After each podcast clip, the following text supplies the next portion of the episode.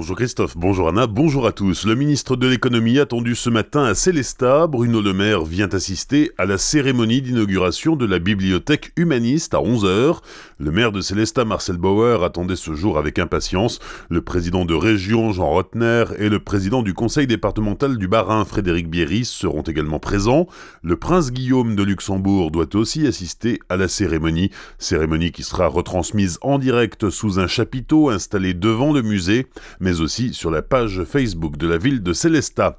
La bibliothèque humaniste est déjà ouverte au public depuis le 23 juin. Ce musée-bibliothèque conserve un témoignage unique de l'esprit nouveau qui souffle à l'époque de la Renaissance. Elle abrite la bibliothèque de Beatus Renanus, inscrite au registre Mémoire du monde de l'UNESCO, et de nombreux manuscrits et imprimés médiévaux des XVIe et XVIIe siècles. Le président des vitrines de Célestat tire la sonnette d'alarme. Ce matin, dans la presse locale, Philippe Georges se dit inquiet pour l'avenir du centre-ville. Il dénonce notamment le développement des zones commerciales célestadiennes au détriment du centre-ville.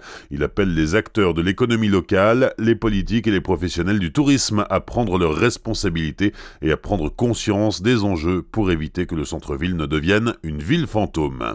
Le niveau de l'eau n'en peut plus de baisser dans les rivières alsaciennes, selon l'association pour la protection de la nappe phréatique de la plaine d'Alsace. Le déficit de précipitations en Alsace se poursuit et s'intensifie en octobre par rapport à septembre. Il s'élève à 73% avec une moyenne de précipitation à 23 mm le mois dernier.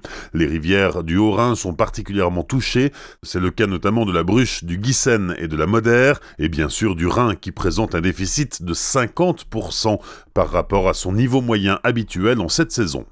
450 personnes ont manifesté hier après-midi à Strasbourg, journée de grève nationale dans l'éducation. Les syndicats dénoncent les orientations budgétaires et politiques du ministre de l'Éducation nationale.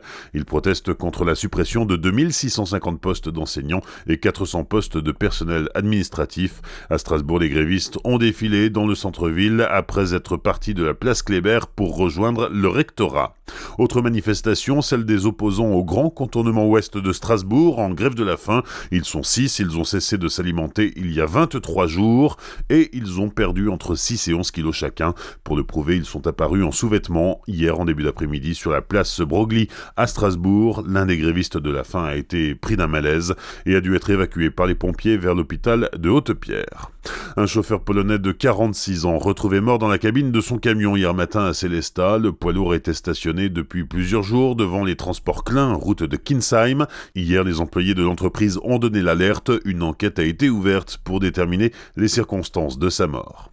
Accident de la circulation hier matin sur la 35 dans le sens Mulhouse-Colmar. Peu avant 8 heures, un accident entre une voiture et deux utilitaires s'est produit à hauteur de Sainte-Croix en plaine. Un homme de 22 ans a été légèrement blessé. Le trafic a été perturbé pendant une bonne demi-heure, mais le bouchon occasionné a provoqué trois suraccidents impliquant au total une dizaine de voitures. Vers 9h30, tout était rentré dans l'ordre. C'est probablement l'action de militants véganes. Du faux sang a été sur les vitrines de la boucherie Thomas, rue de l'église à Colmar. Une fromagerie du centre-ville a également été visée. C'était dans la nuit de vendredi à samedi dernier. Les propriétaires n'ont pas porté plainte. Enfin, les commémorations du 11 novembre ont aussi été l'occasion d'inaugurer une exposition sur la Grande Guerre à Ribeauvillé, exposition consacrée aux combattants ribeauvillois, une liste de noms bien sûr, mais aussi des tableaux, des cartes, des coupures de presse et de nombreux autres documents. L'initiative revient au Cercle de recherche historique de Ribeauvillé et environ. L'exposition est à découvrir à la salle de la Tour des Bouchers jusqu'au 25 novembre.